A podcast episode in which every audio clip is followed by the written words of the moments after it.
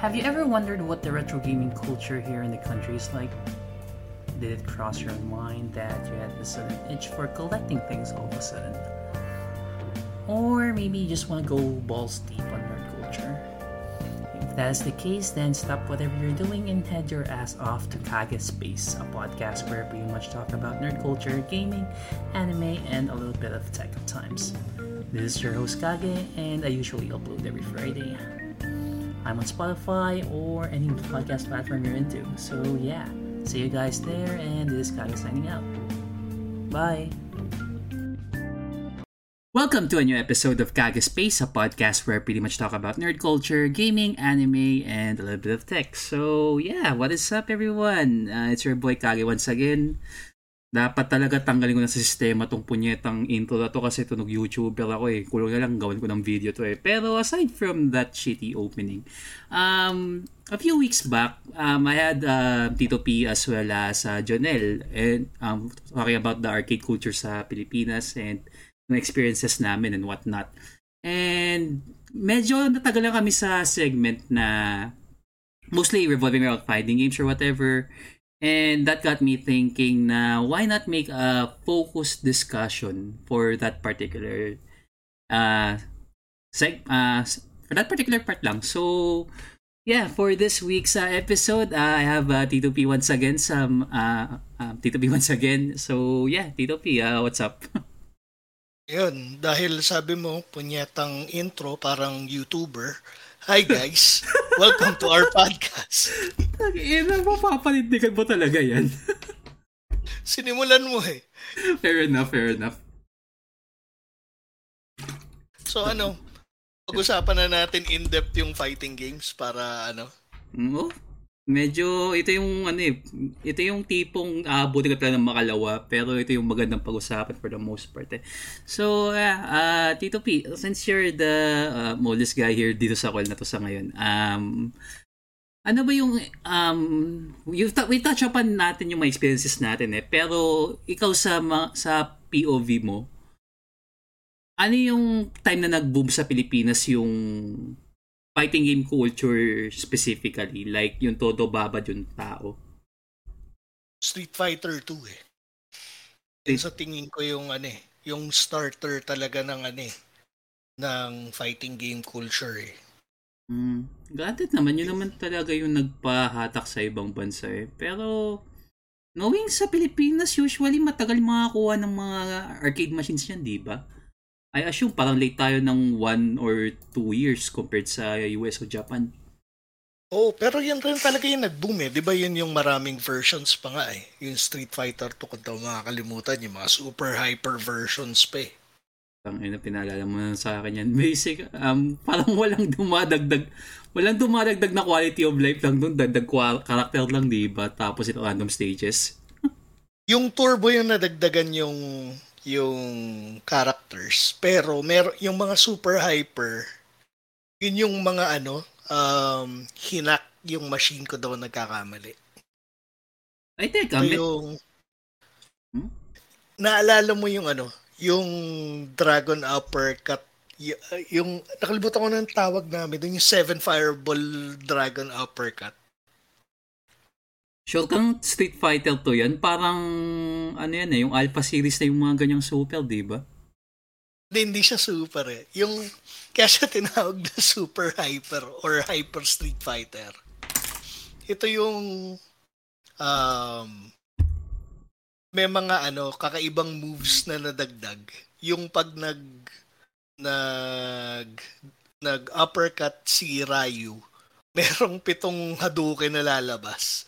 Kung ano yung tinaas nung nung Dragon uppercut niya, yun yung may ano, yun yung may kasamang Hadouken. So parang may pitong Hadouken na magsa-spam sa screen. Um, okay.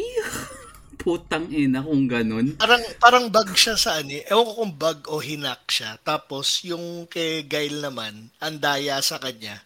Jackknife siya ng jackknife. Tapos, aangat siya sa screen.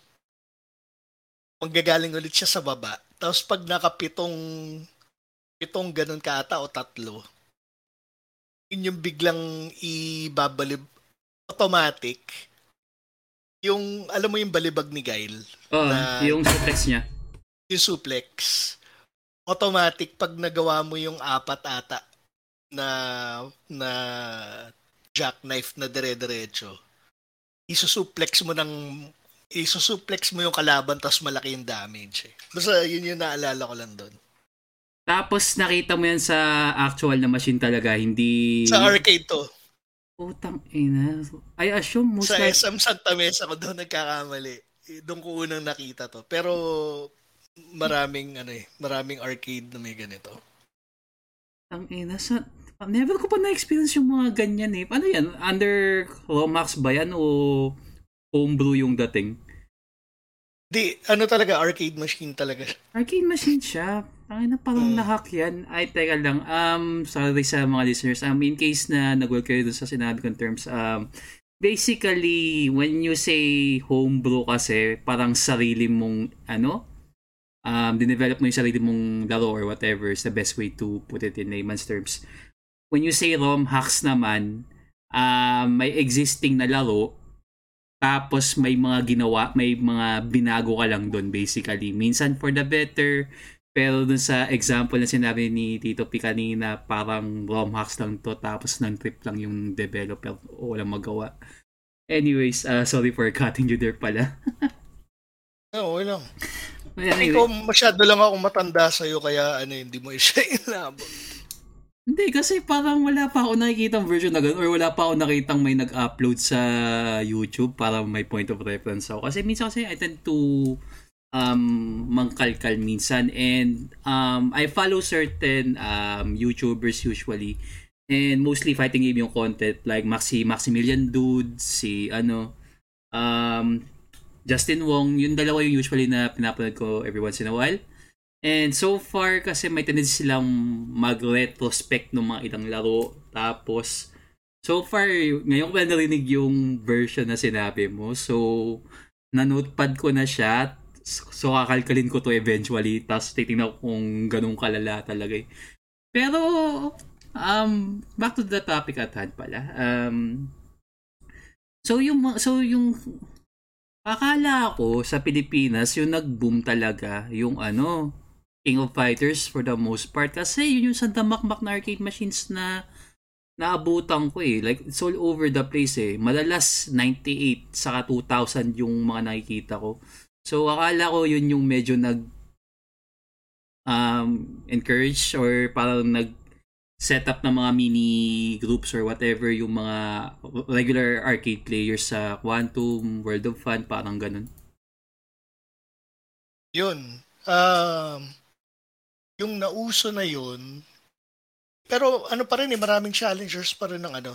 Ito pala, na-search ko na siya, Rainbow Edition pala yung tawag doon.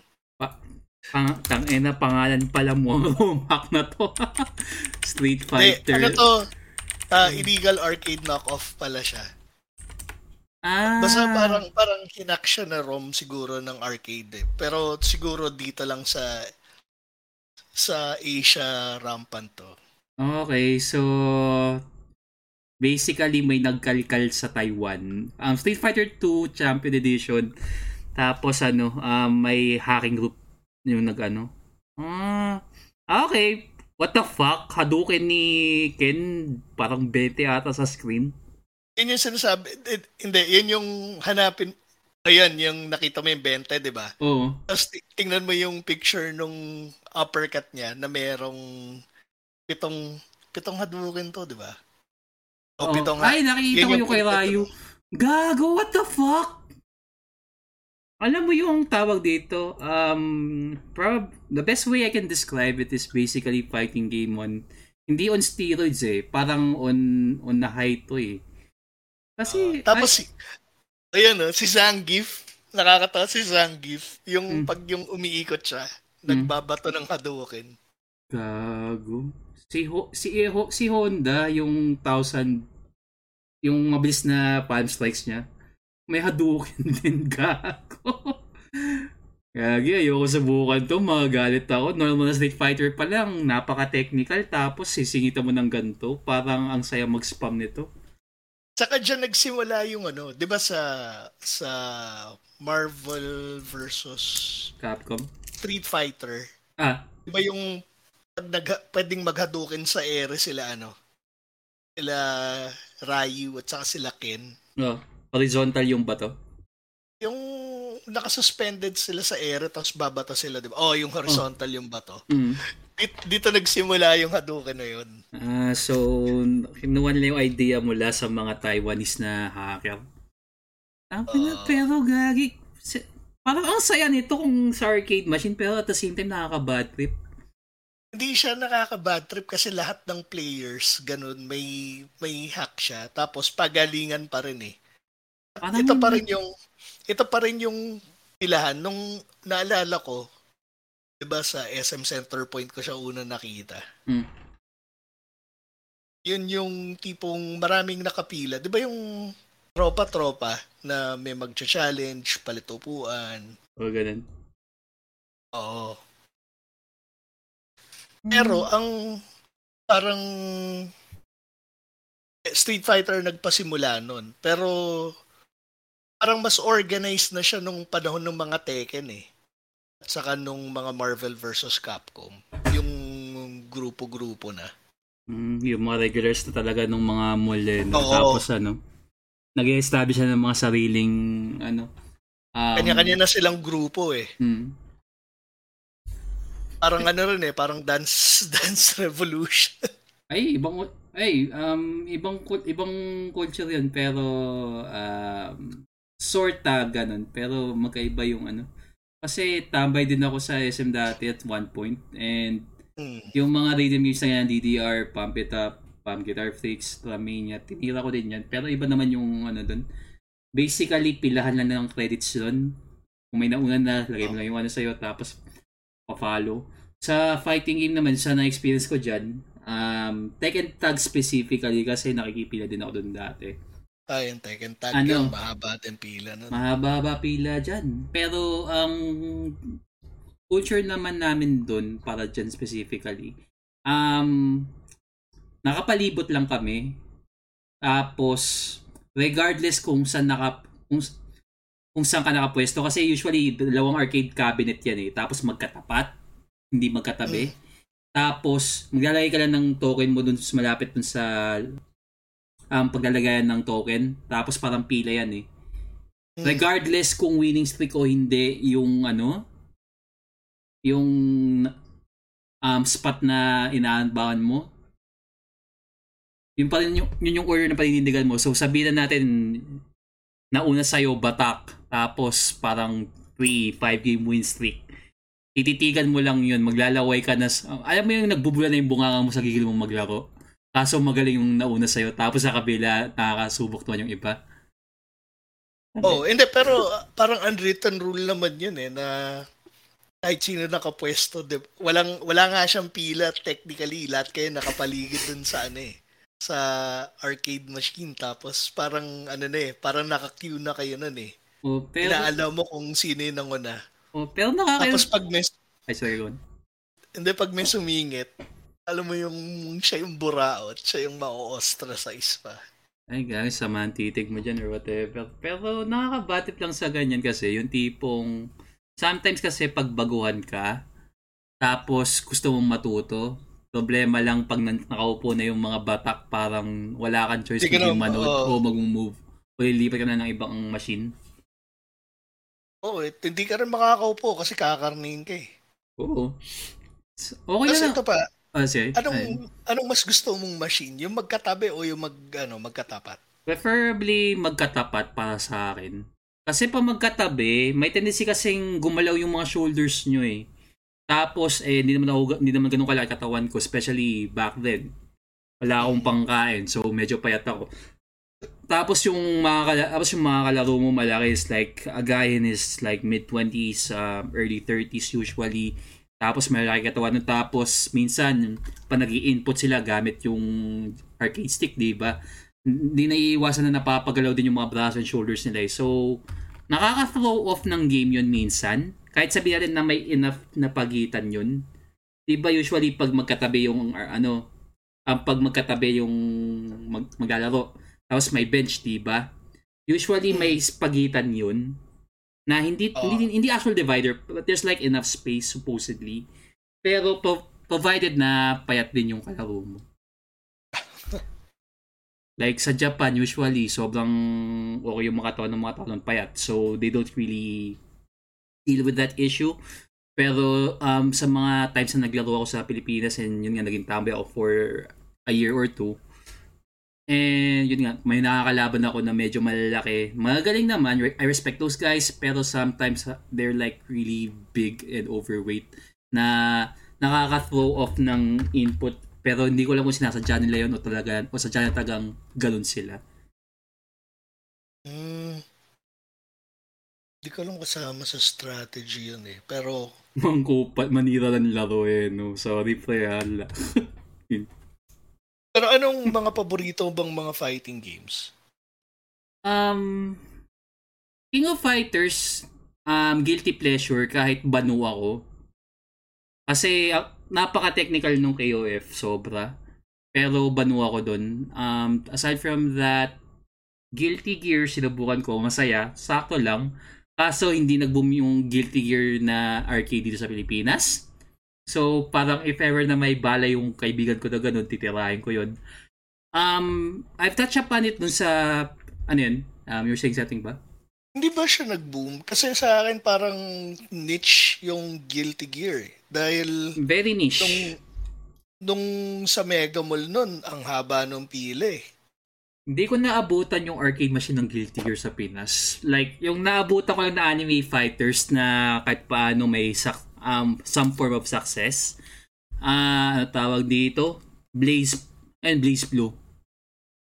Yun lang. Mm, yun ang hindi ko nakitang may pila. Parang hindi nga ako nakita ng arcade machine nun eh. Nag, So- Nag-download lang ako sa PlayStation Plus eh. Mm, pero yun nga, Blaze Blue, yun yung medyo nag-click. Same developer by the way. Oh, Arc System. Pero, Napakagandang... ano, Napakagaling na developer. Pero yun nga, hindi ko naabutan. I wasn't aware na merong um, groups or basically na nagkaroon ng arcade machine ng ano ng Guilty Gear sa Pilipinas. Kasi Blaze Blue talaga naabutan ko and probably yun na yung face na naabutan ko. Pero never ko pa nakita yung Guilty Gear. Naengganyo lang ako, nalaman ko lang yung Guilty Gear nung nasubukan ko yung Blaze Blue. Tapos, I have been enjoying Guilty Gear ever since. Strive sana, kaso wala naman ako makakalaro. So, parang pointless kung bibili pa ako ng, ba, ng laro nun. Um, aside from that, uh, Marvel vs. Capcom, yung una, MVC2, ayoko. For the sole reason na ayoko magsayang ng pera. Given na ang daming batak sa SM North.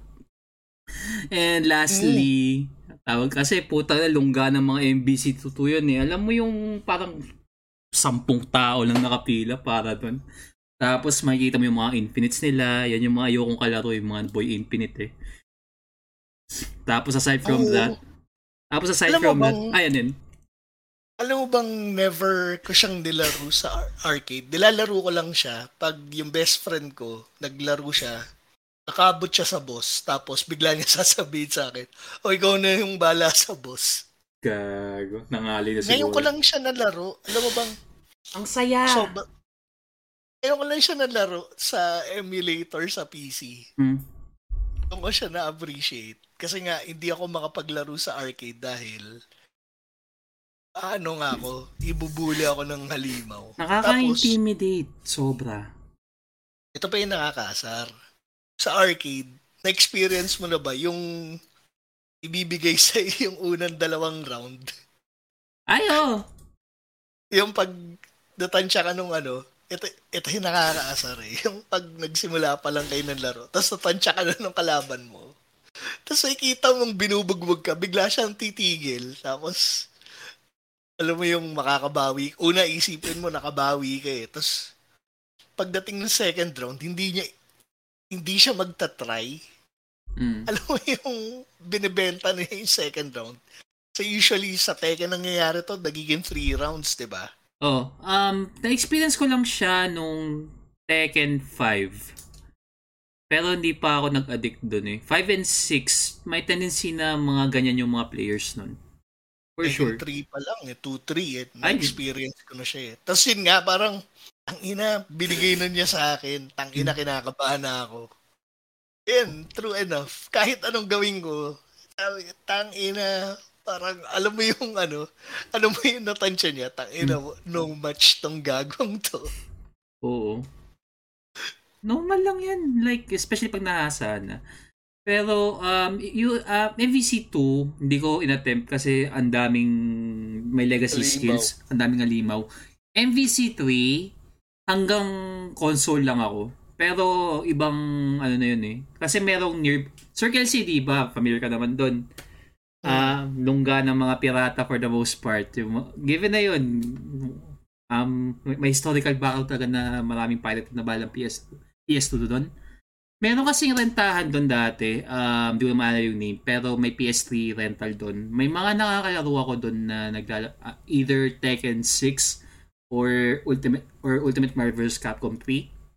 Diyan ako na medyo naasa. So, kahit paano, kaya kong sumabay sa UMVC 3 dati. Ngayon, wala na kasi wala na akong practice. Pero Tekken, Tekken naman, on the other hand, yung 6 onwards, um, kahit wala ka ng galong laro, but if you sink enough time back then, may carry over mo yan for the succeeding games eh. Napatunayan ko yan especially when sa Tekken 7 comes out, uh, came out. Um, I switch between arcade sa console. Um, whenever na napapad ako sa mall, nag-arcade, nag-arcade ako kahit hindi kahit mostly um D-pad control uh, D-pad D, ano uh, D-pad ako nahasa Nai-carry over naman, pero minsan kasi kakaiba yung input sa arcade eh. Pero yeah, um, Tekken 7 kahit paano nakapag-experience ako magpapila ng tao. Yun yung masarap na feeling eh. Pero, other, pero sometimes, may mga nakakatalo sa akin, yung iba, mga nakakalaro ko na matagal na, na-pick up na yung mannerisms ko and whatnot. Pero one time naka-experience na ako ng, hindi ko alam na pro, that, mm. na pro ngayon na, pero dati parang akala ko bata lang to, scrub si AK na experience ko, utang inang galing. At sa kanya mention ko sa, di ba, bad trip ako sa Paul? Mm. Pinaalala niya bakit ako na bad trip. oh. Pero yeah, not sure if naalala pa ako kasi he was like very young back then. Pero yun nga, um, masaya siya. Like, very fun. Pero to, may mga nuances na ano ko. Ay, teka, sorry, medyo nahaba yung ano ko eh ikaw ba, aside sa mga, aside sa Street Fighter, ano, ano ba yung mga fighting games na medyo nag-click sa'yo? Mm, ano, ano ba? Rival Schools, 1 and 2. Teka lang. Yung... stupid question sa Rival Schools. Um, may weird na numbering kasi sa Japan na hindi ko naintindihan. Basically, yung PS1 na Rival Schools kasi dalawa yun. 1 and 2 pero literal na pareho lang yun. Tapos yung two na usually sinasabi sa Pilipinas, yung tatlo na yung teammates eh. Or iba yun? Hindi. Yung, oh, tama, yung tatlo teammates, pero yung two kasi yung may dagdag characters eh. Hmm. Nakaiba na yung boss. Gago kasi naming convention kasi ng rivals ko minsan. Eh. Project Justice yung alam kong yung tatlo talaga. Pero ibang ano na yun. Anyway, sorry for cutting you off. Na patanong lang talaga ako kasi hmm, ang weird kasi ng na weird one lang ako sa naming convention talaga ng rival schools. Anyways, uh, go on. Tapos, yun nga. Um, ano pa ba? Hindi masyadong kilala na, ewan ko kung hindi masyadong kilala sa akin, parang niche eh. Yung Power Stone 2. Oh, ah, uh, not re- Depende kung sa mall ka naglalaro. Kasi sa SM, yung Power Stone 2, utang ina, ilang dekada yun bago nila tanggalin eh. Ang tagal oh. SM North, sobrang tagal niyan. Oo, oh, sa SM North. Sa SM North namin nilalaro. Sa SM Manila. Nung bago pa lang yung SM Manila. Discover ng best friend ko tapos na-addict siya. Dinamay ako. Ang ina, meron akong papa, ano, papa, may, meron akong papakilalang game sa'yo. Actually, yung best friend ko yung, ano, yung naghatak sa akin sa mga, ano eh, sa mga ganyan laro eh. Mm. So, yung, yung, yung rival schools. Sa kanya ko na pick up. Hmm? Sa North Mall, doon namin nilalaro yan. Tapos yung yung Power Stone. Actually sa akin ah, yung parang pag nakikita ko yung ano nga tong ano fighting game sa Nintendo. Ah, uh, Smash Bros. Yung Smash Bros. Pag nakikita ko yung Smash Bros. Parang reminiscent siya ng ano ng ng Power Stone. Pero mas gusto ko yung setup ng Power Stone kasi ang dami nangyayari. Ah, so hindi mo nalaro yung una. Hindi, kasi, hindi ko nalaro yung una. Kasi, yung una, dalawa lang, di ba? Yung una, one-on-one lang. Parang open Oo. brawler. Basically, Smash clone yung Power Stone. Kasi mas nauna yung Smash Brothers eh. Ano ano ba yung Smash? Oh, like Super Nint- uh, Nintendo 64 tapos yung idea doon doon na, na ano yung ano. Ano ba? Oh, basta na yun. And this is coming from a guy who didn't like Nintendo growing up for the most part. Oh, you learn something new every day. Oh, ano, 1999 pa pala to. Oh. Ano ba yung Power Stone? Hindi, Power Stone 2 kasi yung ano eh, yun na yung naging apat eh, di ba? Oo. Ewan ko lang, split yung opinion ng mga tao dyan eh. Kasi ang ganda nung one-on-one combat, pero make sense naman yung apat. Ganda nung apat eh. Ang gulo. Sobrang gulo. Yun, yun nga yung nagpapasaya. At saka ang kagandahan yan, dyan yung sumisira ng pagkakaibigan. Ay, putang ano ba yan? Yung umakit kasi... sa castle ba yung na- na-experience mo? Hindi kasi 'di ba apat na player kayo diyan. Mm. Tapos dalawa lang yung mananalo, 'di ba? Oo. Kupalan Tapos, yung larong yan eh. Alam mo yung yung best friend ko may mga times na tangin ang banu mo, di na kita re-revive. ah, pag may nakakalaro ko yung mga random na ano or players doon. Eh, kahit computer eh. Ayun eh. Pero kailangan mo kasi ng kakampi pag ano eh. Pag Or minsan, problem, yung may nangyari sa amin, na-revive ako ng best friend ko. Tapos tangin, hindi ko siya na-revive, tapos nanalo ko. Ano yun? Naiwan mo lang yung, ano ba yun? Yung dumidiretso na stage, tapos naiwan mo lang?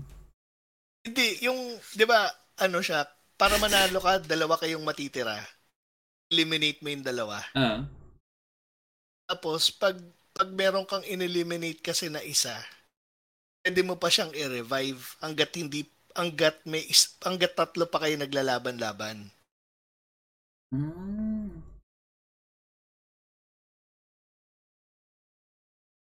Hmm. So So nangyari namat, namatay ako, ni-revive niya ako. Tapos siya yung nadali. So nadali siya. Bago ko siya ma-revive, nadali rin yung isa. So kumbaga, natapos yung game. Kasi dalawa, dalawa na yung natira eh. Ang ina, nakakairita yun. So, bad trip siya. Sabi, tangina ka. Binuhay kita tapos. Gagayanin mo lang ako. Oo. Yun yung masaya dun eh. Tapos pag boss battle, di ba may boss battle yun. Hmm. Yun yung dapat wag kang tatanga-tanga kasi magiging pabigat ka naman. Kahit saan Kasi, naman. Diba, Ayun. Oh, actually. Kahit saan. Pero yun nga, pag boss battle, tangina. Kailangan galingan ko dahil pag hindi ko ginalingan, tangina pag puro patay ako tapos nire-revive ako. Ano mo yung, tangina uuwi kami na galit sa akin yung tropa ko. Good times though. Yan yung mga ganda pag party game. Eh. Minsan talaga tulungan kayo pero for the most part, ano yung diba? pabi, pabigatan But, lang laban. Mag, magkakasamaan ng loob pagkatapos. Pero yun yung alam mong napakaganda ng game pag ano, pag nagkaka-personalan kayo at times. To some extent, oo. Tapos yun, yung, yung mga ano, Marvel na games, yun, isa sa mga pinakamagandang desisyon ng Capcom yun eh. Swerte nila, na, napagbigyan sila ng Marvel na paggamit yung IP. Napaka-successful. Oo, yun yung time kasi na ano, na nag naghihingal si ano, si Marvel kaya nangyari yun, 'di ba? Oo, kahit This ano. is pre pre Disney acquisition. Tapos ito yung nalugi yung Marvel dahil sa Magic the Gathering. Kaya yun yung konsansan binibigay ng ano ng Marvel yung IP nila sa games. Kaya 'di ba maraming arcade games noon yung Punisher. Yung na-recommend mo, yung ano, um, yung X-Men Children of the Atom ba yun? Tama ba yun? O yung ano Hindi, yung X-Men yung X-Men Children of the Atom, yun na yung fighting game, 'di ba? Right. Uh. Yung yung X-Men na sinasabi ko 1994 pa ata yun eh. Pero panahon yung... din na nangangailangan din ng pera ng Marvel yan eh. If memory serves me right.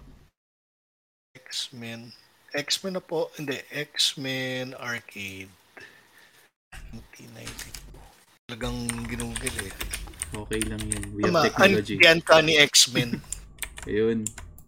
1992, hindi mayaman pa sila nito. Mayaman pa ba sila niyan? Oo, 1992. Alam yan. Marvel bankruptcy. Alam ko ano pa yun eh. Mga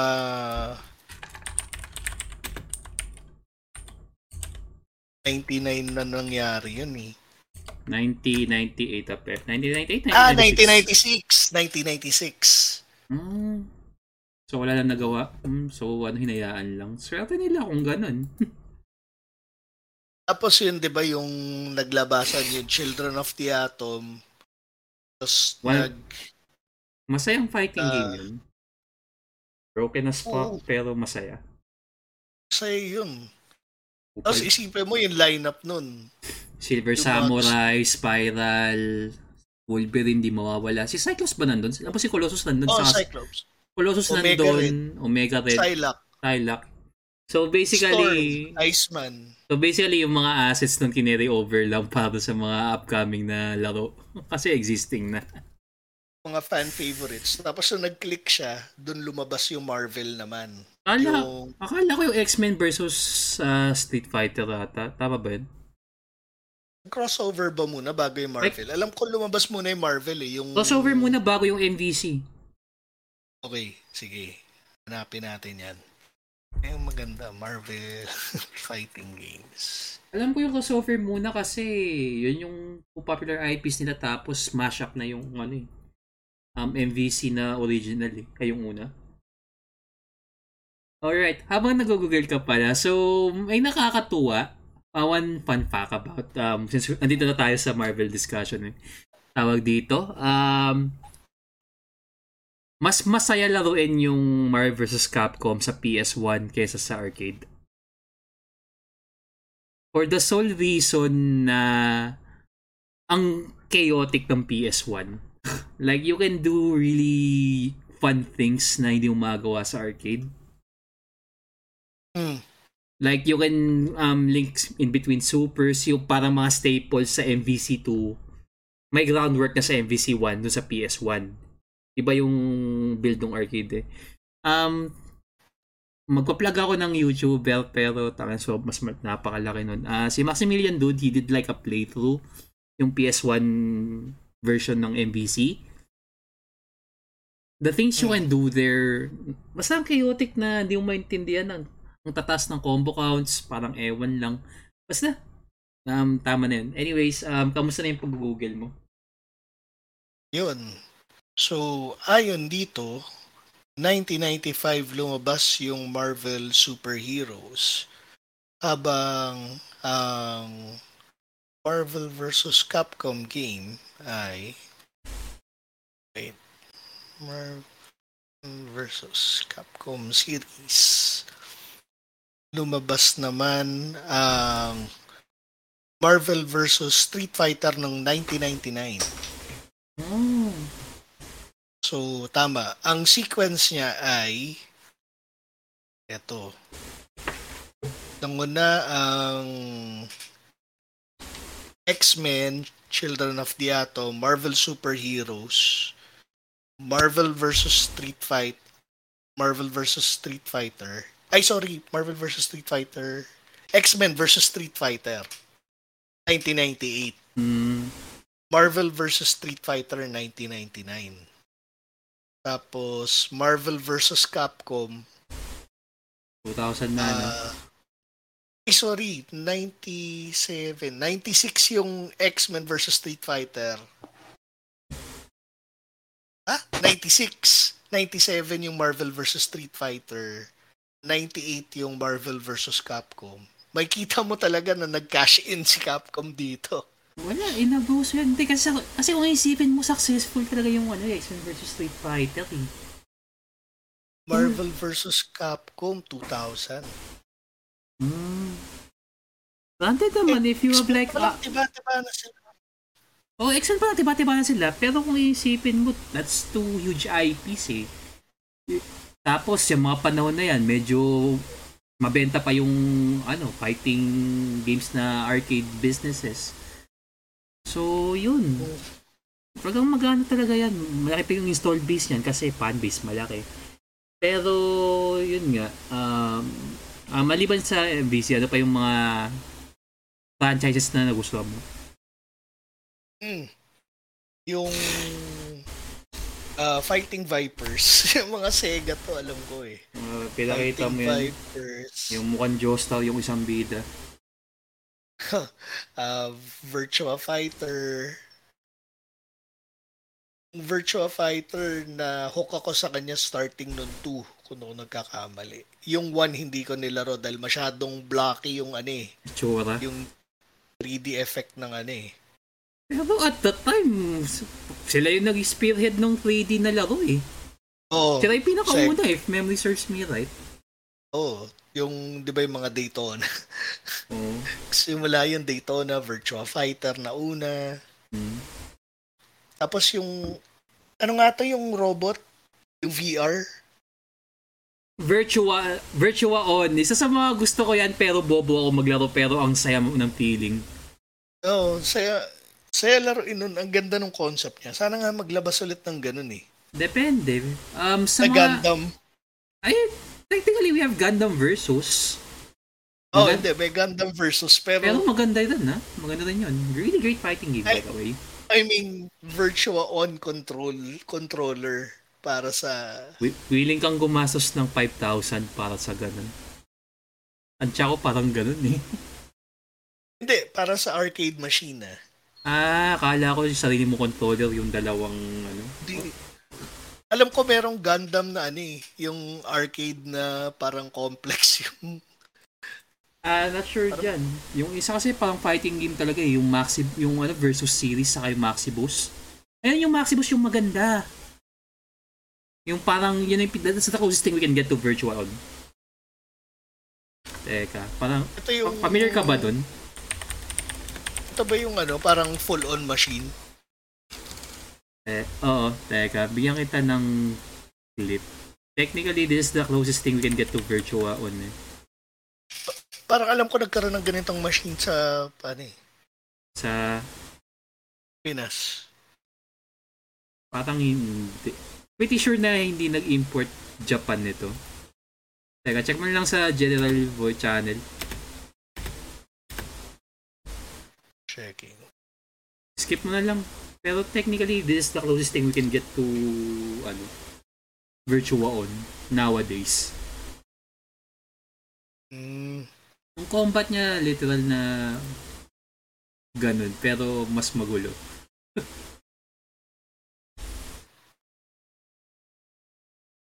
anyway, sa sa mga audio listeners, asif naman na nagbi-video call kami. Basically, just currently pitch yung ano, yung video na, na yung trailer na sinend ko sa kanya for um Gundam, da, yung ano Extreme versus series ng Gundam. Pero yeah, that's like the closest thing you can get to Virtua on nowadays. Masaya siya, fast pace. Pero ang hirap kung hindi ka sanay. Mukhang nakaglue na sa screen. tinitingnan ko yung ano eh. Hindi iba to eh. Pero yan na yung closest thing na makukuha natin for Virtua on nowadays. O iba yan. Saka iba yung kasi Di-? I mean, yung sinasabi ko, ewan ko kung nakita ko siya personally, ah, yung yung machine na sinisimulate niya yung Gundam. Para kang nagpa-pilot talaga ng Gundam. Ah, not, lang, may ganun ba, ba Gundam na laro. Ang alam ko lang may ganyan yung virtual, yung virtual on eh. Yung may dalawang sticks, tapos pwede mong ano yun. Dali, pakita ko sa'yo. Yung Pakita may mo pad. Sa... Ay, hindi ako sure sa may pad. Kasi ito lang yung... Ito lang yung naabutang ko na closest thing dun sa describe mo. Eta. Eh, ayun, yung send ko sa Discord yan na yung that's the closest thing na, na ano. Pero Tingnan. parang impossible, Tingnan parang mo. Gago kung sa meron sa Japan ito, pupuntahan ko talaga. Granted naman. May nakita ako. Parang may nakita akong ganyan dito. Parang, seryoso? Ko kung Im- im- imposible, imposible sa Pinas to. No fucking way. Ah! No fucking way! Imposible to. Wala akong pa, wala akong tiwala sa mga local arcade. Imposible Di, kasi- local arcade natin mag-i-invest ng ganyang kamahal. Pero isipin mo na lang, sa Gotesco Grand Central, meron dating 3D game, yung hologram. Ah. Pero experience lang habol mo dun eh. Pero itong sinend mo, um, para sa mga listeners, basically, um, check nyo na lang pad siya. Dito na yung nasa pad siya, tapos you have like one huge na ano. Pero technically ito gawa ng Gundam versus nito ha. Kasi yung visual sa screen, ganun na ganun eh. Pero yung feeling niya nasa pad ka talaga. O, oh, di ba? Imposibleng may ganito sa Pinas. Hindi ako maniniwala na may ganito dito. Uh, may Napaka-unlikely. Kung meron putang ina, baka bata pa ako at di ko nakita ito ganyan. Kasi ito, ito nagkaroon na ito sa Gotesco Grand Central eh. Yung parang hol, three, ah, hologram siya. Yung wala siyang wala siyang physical screen tapos saka-project yung image. Ewan ko kung familiar ka dito sa nilagay ko sa chat. No. Chat, Yung time traveler. I'm too young for this shit. I'm way too young for this shit. September 1982 pinalabas sa Japan. Tang ina, lumalangoy pa lang ata ako sa boss ng tatay ko niyan eh. Pero alam mo yung astig dyan sa game na yan, pag nakita mo siya, 1982 pa pala yan? Oo, 1982 nilabas sa after doing a quick Google search. Um, yung send mo na link, parang may article doon. Sabi, septe- yung mga 1982 pa siya. Oh. Pero, for the technology of the time, Pero I think ah. so. Kasi kung titingnan mo, wala siyang monitor talaga. Wala, walang physical monitor. Naka-project lang. Yung nakikita mo yung image, naka-project lang siya sa ano, sa parang dun sa parang ano na yun, ah, sa open space na yun, dun sa loob ng machine. Hmm. Mga nakikinig, Google niyo yung hologram time traveler. Gago, this Arcade. is, gago, this is like ancient shit. Ang ina. Pero, this is weird, man. Ang ganda again, Japan innovator ng mga kagaguhan for the most part eh. Pero, ang weird. Gago, kung may makita kang ganito, million yun ngayon. Saka naalala ko may arcade machine before sa Gotesco Grand Central. May clutch yung ano. Kasi usually, di ba, gas brake lang. Saka, ano, Yung mga racing game ba yan? o racing game. Kaya ano eh, kaya alam ko familiar ako na meron ako naalala na ano eh, na parang Gundam game na, ewan ko kung Gundam siya or robot game siya na sinisimulate ka na nasa loob ka ng cockpit. Tapos may dalawang joystick, dalawang stick.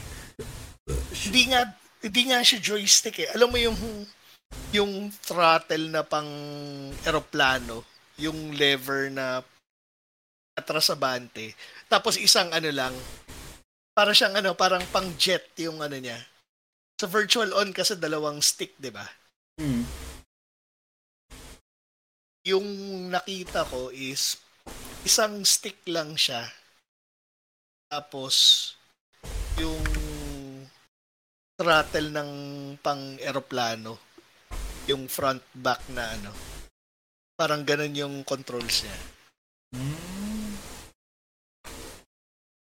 Naligaw na tayo sa ano naligaw na tayo sa fighting games Technically, fighting games naman yung mention mo, pero ibang ano lang. Anyways, oh ah, yung virtual nasa virtual one tayo nasa severe tayo. Anyways, um, ano pa ba yung mga trip mo na fighting games back then pa? Or now, or if, if meron nowadays, may specific na franchise ka ba or brand na trip? Hindi, more of binabalikan ko yung mga classics eh. Kasi yung ganda ng mga lumang fighting games eh. Mm, so, you've never given uh, shot sa mga bagong titles ngayon? Because there are some really good ones as of late eh. Siguro kung meron akong susubukan. Kasi hindi pa ako napaglaro nun Dragon Ball eh. Ah, Dragon Ball Fighters. o Um, yung Dragon Ball Fighters. basically, Marvel vs. Capcom 2. Ah, But with Dragon Ball. Na-develop ng Arc Systems. So, give it a shot. Sobrang ganda niya. Um, aside from that, tawag dito. Pero bago silang game na nilabas ah. Yun, hindi ko pa nalalaro. Gusto. Ah. Interesado. Ah, yung DNF Duel, actually, do, nung ko still yung usapan eh. Pero buti na bring up mo. Um, basically, yung DNF Duel kasi, it's, it's, a, it's based on, tawag dito, it's based on a mobile game eh. Or, Ah, okay. tapos, ano yun, binayaran ng Arc System Works gawan ng laro. Funny enough, nag-boom siya nung umpisa kasi mukhang masaya siya. Pero nowadays parang konti lang ata player base eh. I believe sa Steam there's like, what, 500 players? But considering how... May term kasi dito, this is called um, anime fighter basically. Na fighting fighting game pero may anime aesthetic and mostly art system art system works na laro, na laro parang ganun. 500 concurrent players is malaki na for a game. Kasi ang cycle kasi niyan, pa, ito yung mga napansin ko ah, for the longest time na naglalaro ako ng mga iba't ibang laro. Mm. Usually, mag-boom yan because bagong IP, di ba? People are gonna give it a try. Tapos, eventually, mababagot tao. Yung iba mag-drop off kasi kung hindi batak yung mga nakakalaban mo, wala ka nakakalabang kasi sa, sa same skill level mo and nagdadagdag nagkaroon ng tao yun. So, 500 player base, malaki-laki na. And ganun yung reality dun. Yun yung malungkot dun eh, magbabayad ka ng malaki para lang point of entry tapos ayun, eventually konti na lang yung players so makakalaban mo mga batak. Never ending cycle eh. And oftentimes ito yung napansin ko, habang tumatagal, mas konti na yung mga tao bumibili ng fighting games on day one. Hmm. Isa Eh, kanil- parang parang feeling ko inaano nila eh, no hinahayaan mo na nilang magbigay ng feedback yung mga tao about sa balance about sa sa tawag dito kung broken ba yung ano Ay, ewan ko lang. Yung mga napapansin ko lang para sa akin, I'm not sure if it's like safe for your sa mga listeners natin if they were like ha- have reached this point. Usually, day one, pinakapangit na version. Like, yan yung pinakamahal. Bayad ka 40, 60 dollars or 2,500 to 3,000 pesos. Parang ganun yung range. Tapos on day one, usually pagbago, tendency may bugs, um, yung roster hindi ganun kalaki, very minimal yung content. Like, a perfect example nito is yung um, yung Power Rangers Battle of the Grid. If familiar ka. Basically, um, parang Marvel, parang same scenario with Dragon Ball Fighters. Marvel vs. Capcom 2 pero may skin ng Power Rangers. Hindi yung sa Japanese Super Sentai ah, yung um, Ah, ka- yung- yung ka- yung canon yung ka- hindi yung canon ng mga Amerikano ah iba yung universe ng Power Rangers sa Amerika eh. Pero, aside from that point, yung day one release nun, walang voice. Saban pala Bandai ito Oh, Saban. Game Saban Oh. Pero yun nga, um, no voice acting, minimal na rosters, tapos, ayun, kung di lang maganda yung gameplay at okay yung ano community nun, hindi magtatagal yun. Pero thankfully, yun nga, naglabas ng mga further updates kasi marami pa rin naglalaro. Um, DLC passes, panagdag contents for other characters. So, eventually, it reached the point na very good yung laro ngayon to the current state. Pero, hopefully, sana yung DNF Duel umabot sa ganun. Kasi, ito yung nakaka free-to-play yung laro, pero hindi nila ginawang free-to-play yung fighting game. Which is understandable naman. Kasi, matagal na yung franchise na yun. Pero, kung gusto na mag-break ng audience para masaya yata free-to-play eh. Kasi magbabayad ka ng malaki at front eh. Eh, ikaw ba? Ano ba yung take mo sa ganyan? Um, hindi. Ito pala, sorry. Pagbibigay ulit ako ng tanong sa'yo. Oh, sige. Ano sa tingin mo yung yung factors para makahatak ng players ang isang fight effectively makahatak siya ng players makahatak siya ng ng bago veterano sa fighting games at mapalago yung community? Ano sa tingin mo yung elements na dapat meron ng isang fighting game? Actually, good question. Yan, yan yung ililid ko kanina, pero okay na rin. Um, Sorry. hindi, actually, actually okay na rin yan kasi hindi na yung usapan eh. Pero technically, parang closing thoughts na rin to, to be honest. Um, with regards naman sa question mo, ang pinakamagandang example niyan para maghatak ng bago and whatnot, yung upcoming na fighting game ng Riot Games. Familiar ka ba sa company na yun? Riot? Ano nga yung mga... Uh, League of Legends. Ah, okay. So, dati kasi Riot game lang yan kasi League of Legends lang yung nila. Pero yun nga, naglabas sila ng Ruin King, um, yung turn-based RPG nila. Um, ah, Valorant, sorry. Valorant. Yan, yung FPS nila, yung card game nila na dalawa, Teamfight Tactics na kinakaadikan ko, saka Legend of Runeterra. So anyways, um, going back to Riot's upcoming fighting game, para makahatak ka ng to ah, there are like three points para sa akin para makaano ka ng tao. Um, first, point, ano, point of entry usually yan yung laging titingnan ng mga player ng mga tao for the most part Is it, um, gano'n siya kamahal? Marami, worth ba yung point of entry mo para sa laro, laruin mo basically? Oftentimes, make or, yan yung nag-make or break usually para sa akin. Like, I bought Tekken on day one kahit hindi pa ganun karami yung content kasi huge fan ako ng franchise eh. Pero most people would just view it na na hindi pa ganun kalaki yung rosters, ganito, ganito, wala yung favorite character ko, antay lang mag-sale, ganyan. Isa na yun. Tapos, pangalawa, um, yung ano, yung mismong developer dapat magpo dapat they will they need to provide new content aside dun sa on day one nila. Most fighting games kasi ang tendency niyan, kung ano yung nilabas mo, yun na yun. Minimal support unless lang kung successful yung laro. Maybe in some form of characters or whatever. Perfect example is like Tekken 7 kasi ongoing pa din eh. Kasi so popular yung laro. Tapos yung esports nila maganda. And pangatlo, gawa ng ano, esports yung make it um advertise the fuck out of it and make it into an esport. Kasi usual ito naman yan eh. Yung Eternal Trap dyan, di ba namin kanina 500 na lang yung current na player base ng DNF Duel, di ba? Hmm. 90% ng mga yan, batak. Lahat, halos lahat yan batak na. So, if you're coming as a new player, tapos may nakita kang tweet mong character, gusto mo subukan, kakainin ka na kagad. Kakainin eh. ka ng yun yan. So, they need to find a way to circulate the whole process, basically. Like, retaining the old guard and try to um, come up ways para maghatak ng bago. And ter- advertising ng Tekken 7 is like the best one kasi you have guest characters eh. From different um, franchises. Same thing with Smash Bros. Granted naman, yung Smash Bros kasi kahit sino okay lang mag-pick up doon eh. Pero oh, yung, mga, eh, yung Smash Bros kasi by design eh. Talaga. By design talaga. It's a party game pero you can be serious. Pero, na wala pa oh. Oh, tournament yun eh.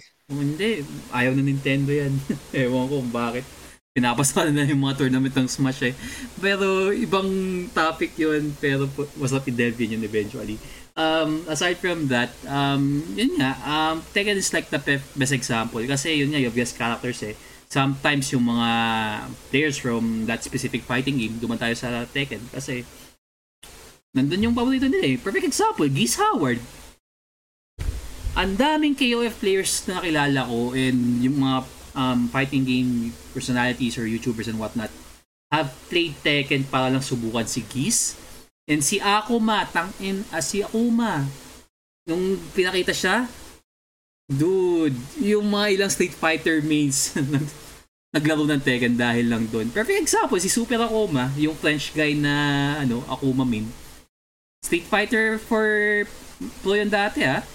Ngayon, Tekken 7 and putang ina pag nakikita ko naglaro yun, ayoko nang nakikita ko yung daliri ko na imagine ko nababali ko na kaka-attempt lang ng mga ano, input eh. Kasi ang hirap gamitin niya. Pero yun. Curious, curious lang ako, nung pinasok ba si Akuma sa Tekken, sobrang ano ba? Sobrang overpowered ba si Akuma doon? Um, basic, uh, so si Akuma kasi, tangin na magiging technical tayo ng konti dito ha. So lang sa mga listeners kung di nyo magets. Um, may term kasi sa may term kasi para kay Akuma and yung mga other characters na nakakatalon. They're called 2D characters basically. When you say 2D fighters, um, galing sa mga 2D na fighting games obviously. Uh, Like si Akuma, si Giz Howard. Geese. Aside from doing like moves na that does jump, jumping attacks na hindi natural sa Tekken, meron silang bar. You, you know what I'm talking about, right? Like, naiipon mo Oo. para makagawa ka ng mga special moves, supers, and what. Oh, nabibuild up nila yun, tapos you can like use it para makancel yung move mo in between, para makontinue mo yung ano, juggle mo. Hmm. So, yung damage output nila is like very high compared to the regular um, Tekken characters.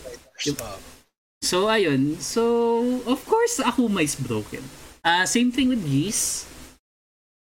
Ah, si Noxys nung umpisa to sa extent kaso hindi naman sakto lang si Noxys ngayon. Pero si Geese sa si Akuma, putang ina. Lakas. si Geese naman sa King of Fighters, broken na siya, di ba? Sakto lang.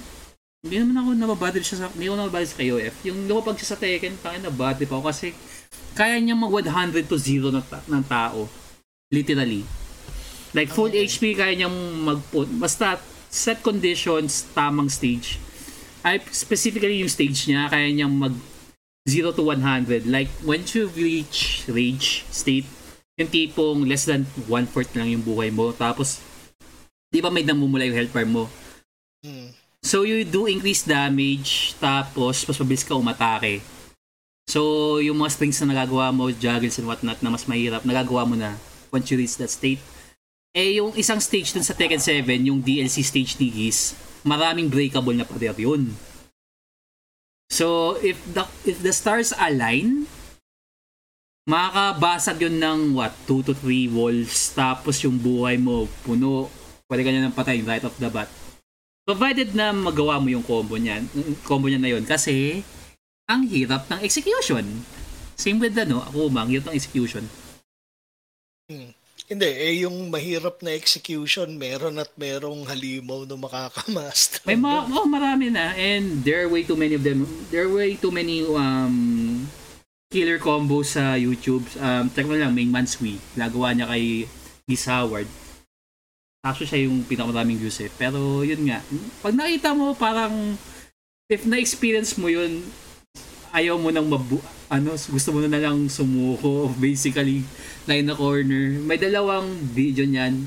Um, main Mansui, check mo yung ano, kay, um, yung death combo niya kay, ano, kay Geese, tapos si Super Akuma yung, ano, yung clip niya na kinalaban niya ata si Book, na basically, na, na one shot niya for the most part. Um, upload ko lang siguro sa socials ko lang yung video na yun kasi patagalan pa yun eh. Pero yun nga, um, those are the things that I think na mag-aano sa fighting game and medyo excited ako sa ga- lalabas ng Riot. Kasi free to play siya eh. Hmm. Tapos ang daming servers pa ng globally, so matchmaking isn't gonna be a problem. It's gonna be a if di if di mo na follow yung scene, it's gonna be a 2v2 fighting game na tag battle siya. So it's like MVC 1 but with or MVC Infinite but with uh, League of Legends characters. Wait. So yeah, medyo excited ako dun. Sana Tapos yung ano, en- entry pala barrier of entry. Hindi mo kailangan naman siya, I mean, if you have experience in fighting games, may magagamit mo. Pero input-wise, madali lang. Based on what they've seen. Ay, based on what they've showed. Kahit sino kaya mag-pick up, pero masteral ibang usapan na yun. Yun nga eh. Sa akin, ang kinoconsider ko lang una, it must look good. Mm, Tapos, yung simplicity. parang Yung mala- accessible. Ah, parang accessible. Like maraming platforms or hindi ganun kahirap yung mga moves. Yung, um, yung tipong kahit uh, yung mga inputs, kumbaga mabubuhay ka na ng kahit hindi hindi ka marunong ng mga killer combos, mabubuhay ka na. Pero meron siyang ah kumbaga mag-a-appeal siya sa mga beginners hanggang sa mga expert. Tipong kahit baon mo lang na combo, ganito lang. Or baon mo na moveset, ito lang. Buhay ka na, basta madiskarte ka. Pero kung ang goal mo na is mastery,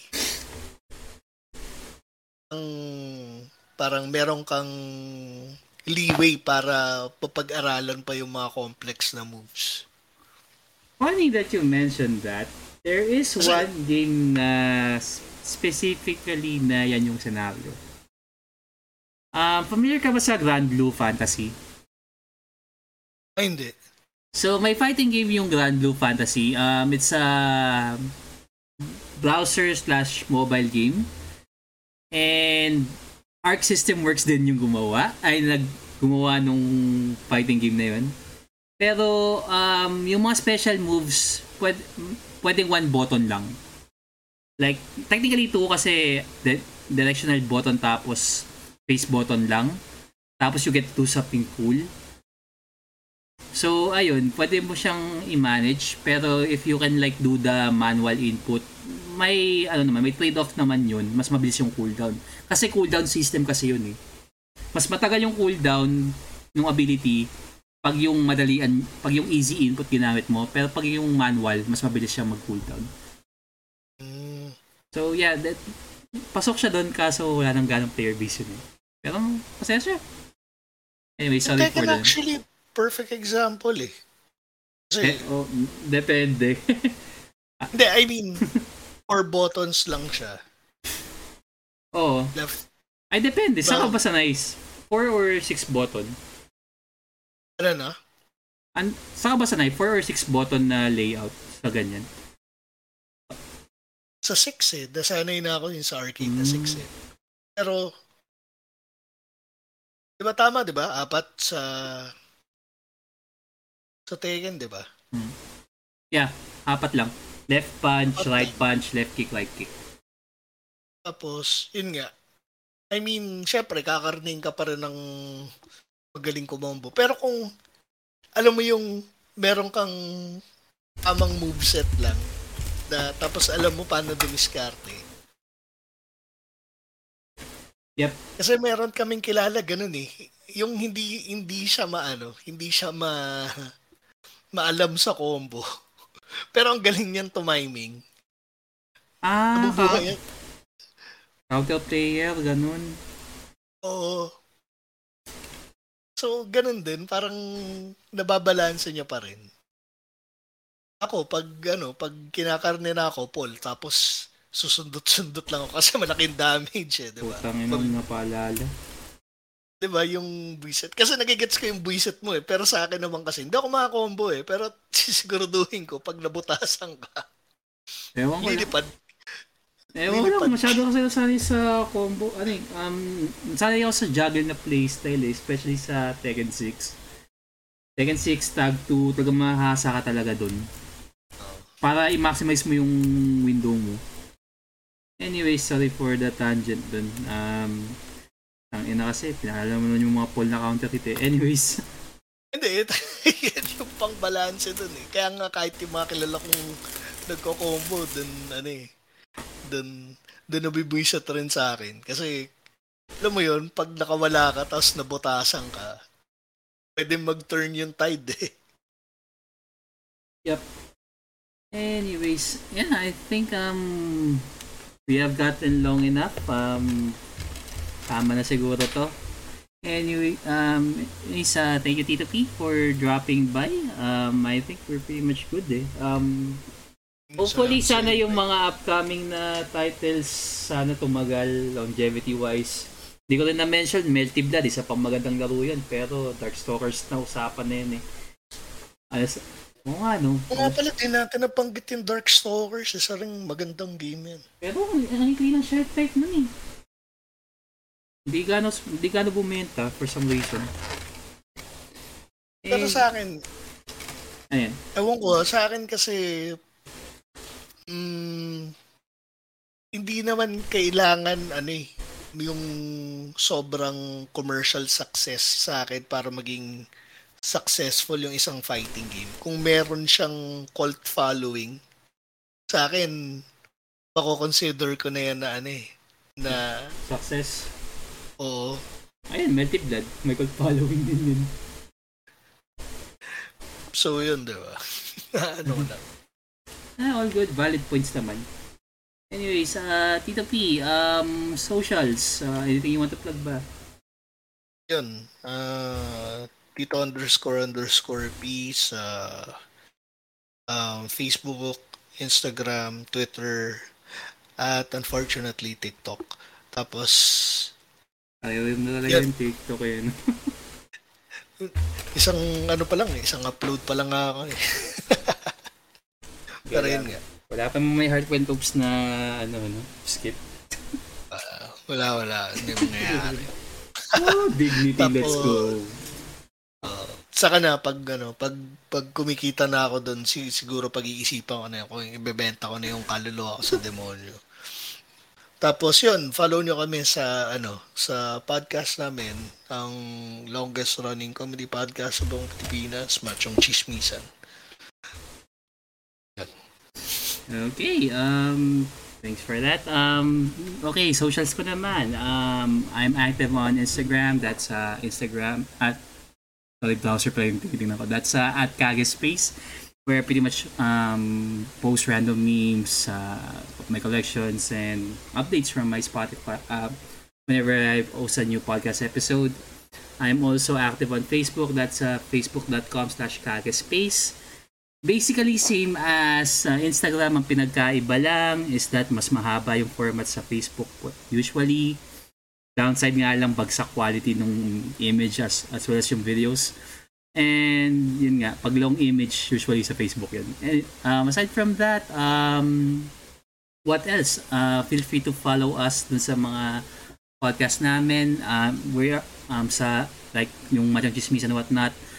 I'm also, yung podcast ko naman is available on across um, multiple ko, podcast platforms. And if you want to help uh, keep the lights on, uh, basically you can donate to my Gcash. That's 0956-339-1008. And I'm gonna be getting married. Siyempre, pipilitin ko talaga to para may mag-donate. I'm gonna be getting married next year and it's pretty expensive. So if you have like uh, extra cash or whatever, you can donate to my PayPal. That's paypal.me slash uh, Kage018. So yeah, um, pamumulubi aside, uh, thank you for Tito P for crashing by and thank you guys as well for tuning into this podcast episode. So yeah, catch you guys on the next one and catch you guys later. Bye!